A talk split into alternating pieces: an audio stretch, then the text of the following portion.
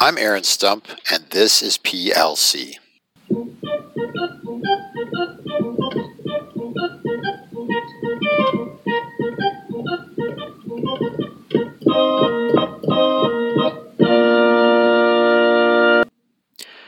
Welcome back, everybody. Um, I hope everyone is doing well. I wanted to release a podcast here in uh, support of the class for um, class material for April 20th through April 24th. Uh, and I wanted to release this because I want to just sort of talk, just sort of chatter without having a um, screencast or anything like that about the next, uh, what we're going to talk about this week, which is something called internal verification. And um, this is really kind of amazing and mind blowing thing. And I've, I've, been studying this stuff and working in research uh, in this area for, gosh, like 15 years. And uh, it's sort of, I'm getting more and more of a sense for, you know, sort of the significance of this idea, which when you when you sort of start learning about the area, you can can kind of um, maybe not quite perceive exactly what's happening, why it's it's kind of a radical and cool thing. So anyway, um, the verification we've been doing up to now using Agda uh, is sometimes or, or fairly often I would say called external verification. So basically what you do is you write a program. Here we're writing it in this pure functional programming language of Agda, which from the point of view of just writing regular old code that's doing things with lists or trees, whatever, is is quite similar to Haskell. I mean, you you could there certainly are differences between the languages, but you know, it, it, basically it's pretty much the same thing. Um, and then, uh, I mean, there are important differences. Like in Agda, all your programs have to terminate and all this kind of thing. But if you just look at the pro, the code for doing a list append in Haskell and a list append in AGDA, it's pretty much the same thing. Okay, and then once you've written some code, then you can write proofs about your code. And we're just gonna um, we're gonna be doing that for um, workout seven. You know, we did that so little of that in workout six, but that was really basic stuff with just booleans and really didn't seem you know very significant, and also didn't really feel terribly like we're reasoning about programs. I mean, little boolean operations are programs, but they're so boring that um, it's it's not really it doesn't really feel very exciting to prove anything about them. But now in workout seven, which I'm almost done with uh, as of today, uh, Saturday, April 18th, when I'm releasing this. Um, it's almost I'm almost done with workout seven, and there we're going to actually prove you know significant properties about interesting programs, and we'll use induction. So um, I'll, I'll, give have a screencast to walk through that a little bit later, um, you know, so that you you can see a little more about that workout when it's when it's released. But anyway, so we're writing code and we're writing proofs about the code and those proofs are external to the code. I mean, I've got my code sitting over here in one file, let's say, or in one, you know, area in a file, and I, somewhere else I've written a proof about this code. You know, so for example, we were doing these, um, like the one for, uh, let's see, what was that one about list filter, like filter length, that the length of filtering a list is less than or equal to the length of a list. We did that one in a screencast last week. And, um, you know, so we've written the filter function, we've written the length function, and now we write this proof completely separate from the, the code for those functions and uh, to prove something about how they behave, how they interact. Uh, and now with internal verification, so that's external verification. You write your code, and then you can write whatever proofs about it that you want sort of separately from that. So, I mean, this seems like such a basic paradigm. You might wonder, like, what else could there be? And this is, and in fact, that kind of like, what else could there be? You know, when you when you first start learning about this stuff, people kind of say, you know, oh, ta-da! Look, you can do it this other way. But I don't think it's, you know, the the importance and the, of the observation that there is this other way to do it. I, I think could be sometimes maybe lost by just kind of like, oh, you know, here it goes. Here's how we do it. So the idea of internal verification is that you can kind of layer that proof that you wanted to do about your function kind of right onto the code for the function itself. So instead of having two things, a piece of code and a proof about that code, you just have one thing, kind of this composite artifact that is both code and proof about the code. And, you know, why would you so there's a lot to say about that, and that's why I wanted to do a podcast about this because this is a good kind of thing to just talk about in general without wading through lots of code and just sort of reflect on. So why would you want to maybe mush, you know, a proof and a program into just one thing? You say, no, wait, wait, I got you. You already told us about this. The Curry-Howard isomorphism tells us that proofs are programs, right? Yeah, that's totally right. Good job. You remembered. but um, but that's I'm actually talking about something a little different now. So um, yes, when I when we talk about external verification, I say I've got my code over here. That's a program, and I've written a proof about it in some other place or you know whatever separately. Um, yes, under the Curry-Howard isomorphism, that proof that I wrote down is the second artifact. Yes, that is a program, and that's a very important. As you know, I've hammered away at how important that an observation that is. That's really important uh, and powerful idea. Um, but this is now a second twist on this. It's not just saying that the proof is a program, it's saying we, in some circumstances anyway, not always, it doesn't always really work out that well, or maybe it doesn't make sense in a lot of cases, but in some cases, you can actually take your two artifacts, the program and then the proof you were writing about it, and yes, the proof you wrote about it is a program. in fact, that the fact that it's a program is maybe is critical here because we're going to slap these two things together. We're going to make a program proof, you know, s'more or whatever, something. We're going to mash them together, okay? And why is that handy? Why, why might that be a good idea? I mean, first of all, we have to talk about how. I mean, well, not first of all, but we, we should talk about sort of how can you do that? How does it even make sense? But um, the question, you know, before we talk about how, maybe we should talk about why. Why would you maybe want to do that, or why could that possibly be interesting? And um, if it were possible to somehow do this, then one thing that could be interesting is that instead of having two things, you have one thing. this is kind of nice. Um, I mean, in reality, you know, in the physical world, two cars, if I have two cars, that might be better than having one car. Um, but on the other hand, um, I don't know. What's my, I'm lacking for an analogy here. Uh, if I have, you know, okay, sure, let's take the car analogy. If I have two cars versus one car, yeah, that's great. Now I've got two cars. I can drive. I mean, if it's just me as the driver, I guess it's kind of useless. But maybe I, I, like to drive one car for one reason, one car for another reason. Who knows? But but having two cars to drive, that's really cool and all. But I have to maintain those cars. I have to pay for insurance on those cars. I have to gas those cars. Now I have two things I have to deal with. It's kind of a hassle. So simple, you know, simplify, right? Simplify. Simpler is better. Um, and you know, regardless of how true that is in, in sort of everyday life, in code right? I don't think there's any question that's definitely better. Like if you can, generally speaking, if you can have something simpler, smaller, fewer moving parts, it's going to be better. There's just less target area for bugs and problems, less stuff to understand, less stuff to maintain. If you can put the things together, that's great. So that's sort of like general consideration for if I could put these put two things together, that might be better. Um, of course, I could just mash everything under the sun together, and that would be useless to be this like incomprehensible mess.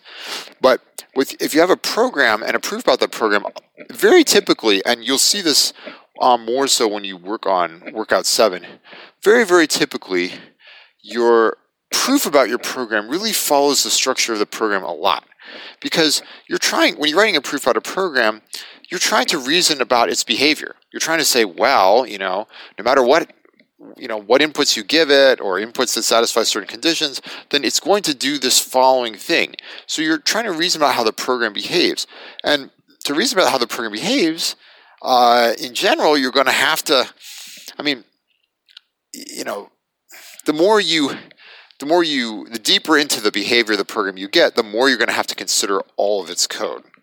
So the more your proof is going to have to, just where your code said, oh, I'm going to do some case split and do some recursion, your proof is going to have to make, generally, it will end up making a similar case split and performing a similar induction to that, you know, similar to that recursion.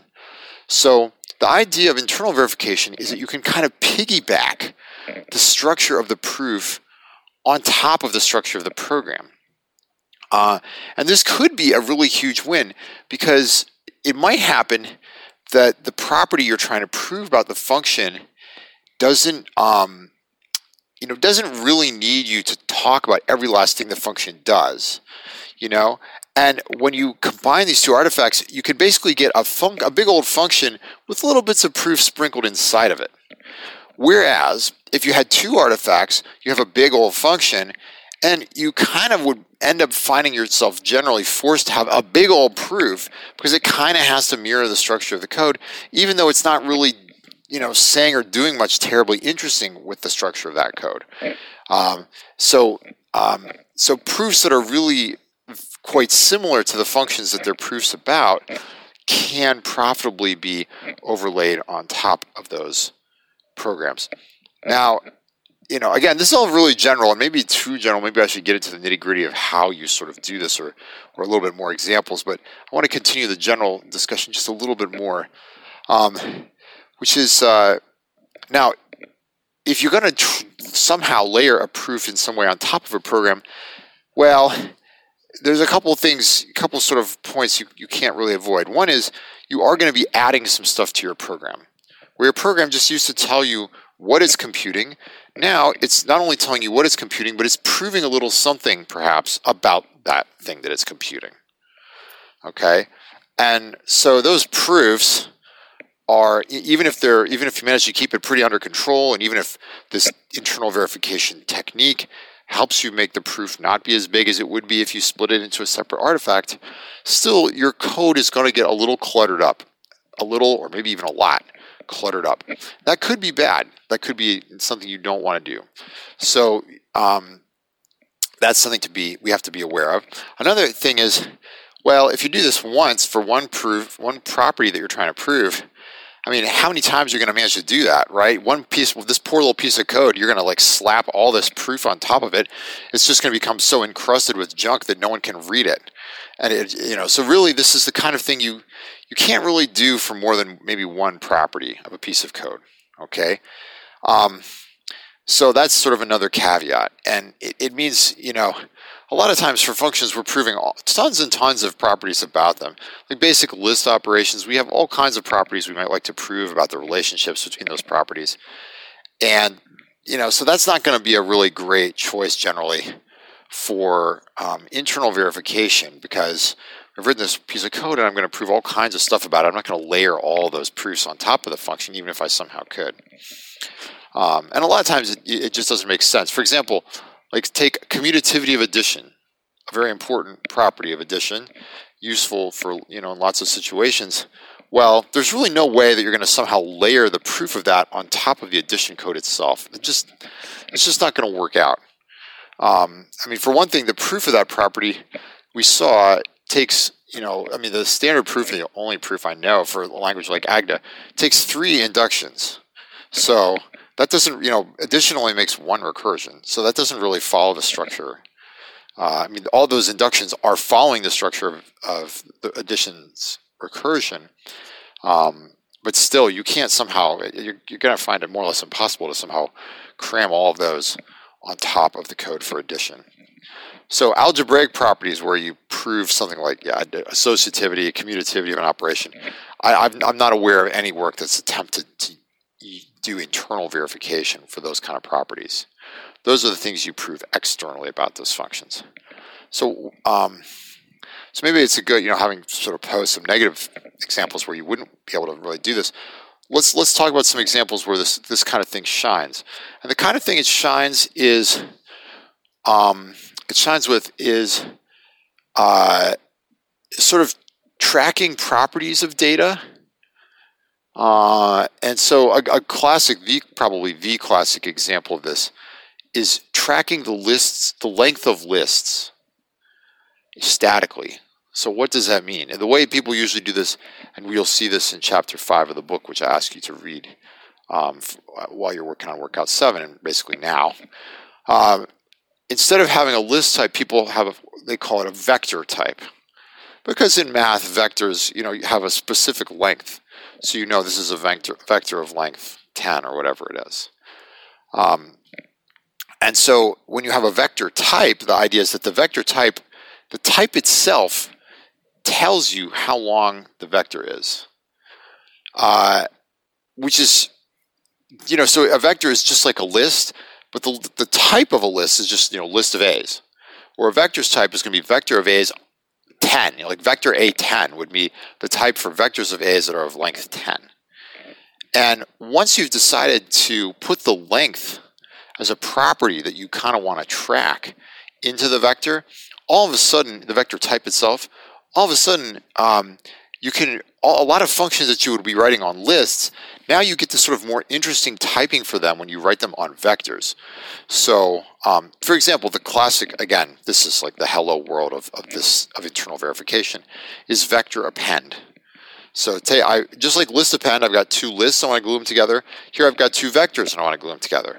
But vectors, the type tells me how long the vector is. So, say I've got a first vector of length um, k and then I got a second vector of length m or whatever, and I'm gluing them together. Well, how long is that resulting vector going to be? It's going to have length k plus m, right?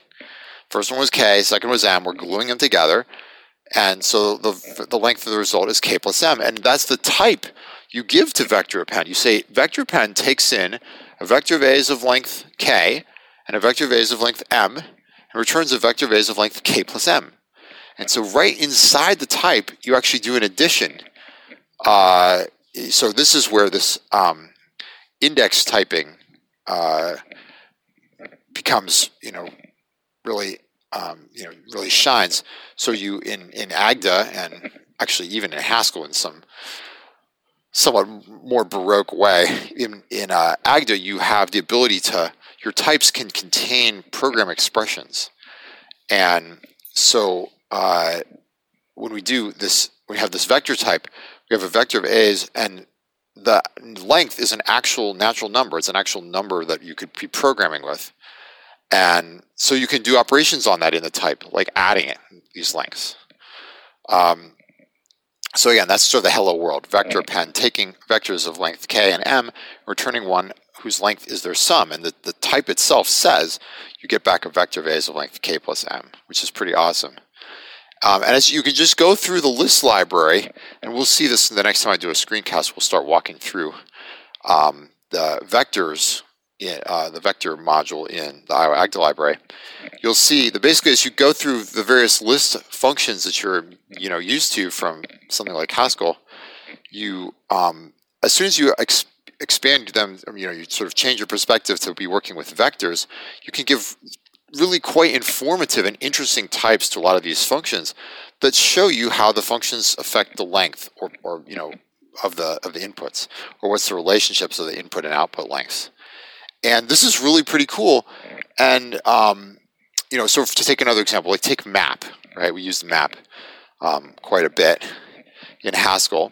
Well map right it takes an a to b function and in, with for lists it takes a list of a's and gives you a list of b's. Now um, something you could prove, and I think the Iowa Agda Library does have this proof, um, about map on lists, you could prove that the length of a map, you know, length of the list you get by doing a map is equal to the length of the starting list, right? Because as you remember from Haskell, where we draw these pictures, it's kind of like, you know, you've got this list of elements and you apply a function to each of those elements and build up the, the list of the outputs of the function.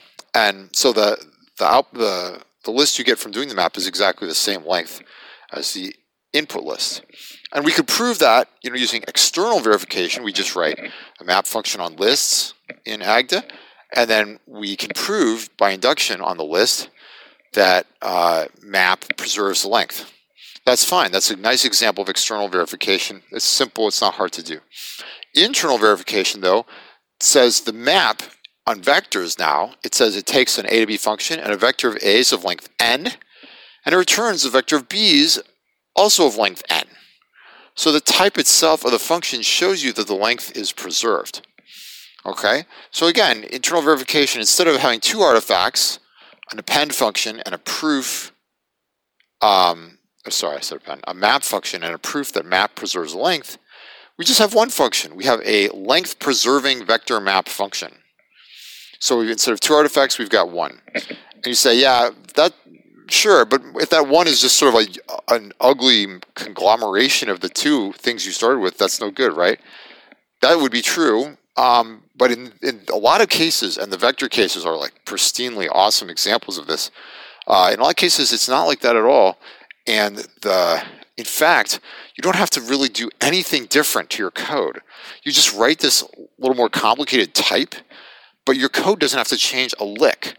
because um, Agda's inference and the use of definitional equality um, are powerful enough that it, basically it can just tell that the code you were writing for lists, when you write essentially the same code for vectors, um, it can just see that yeah, these relationships between the lengths hold.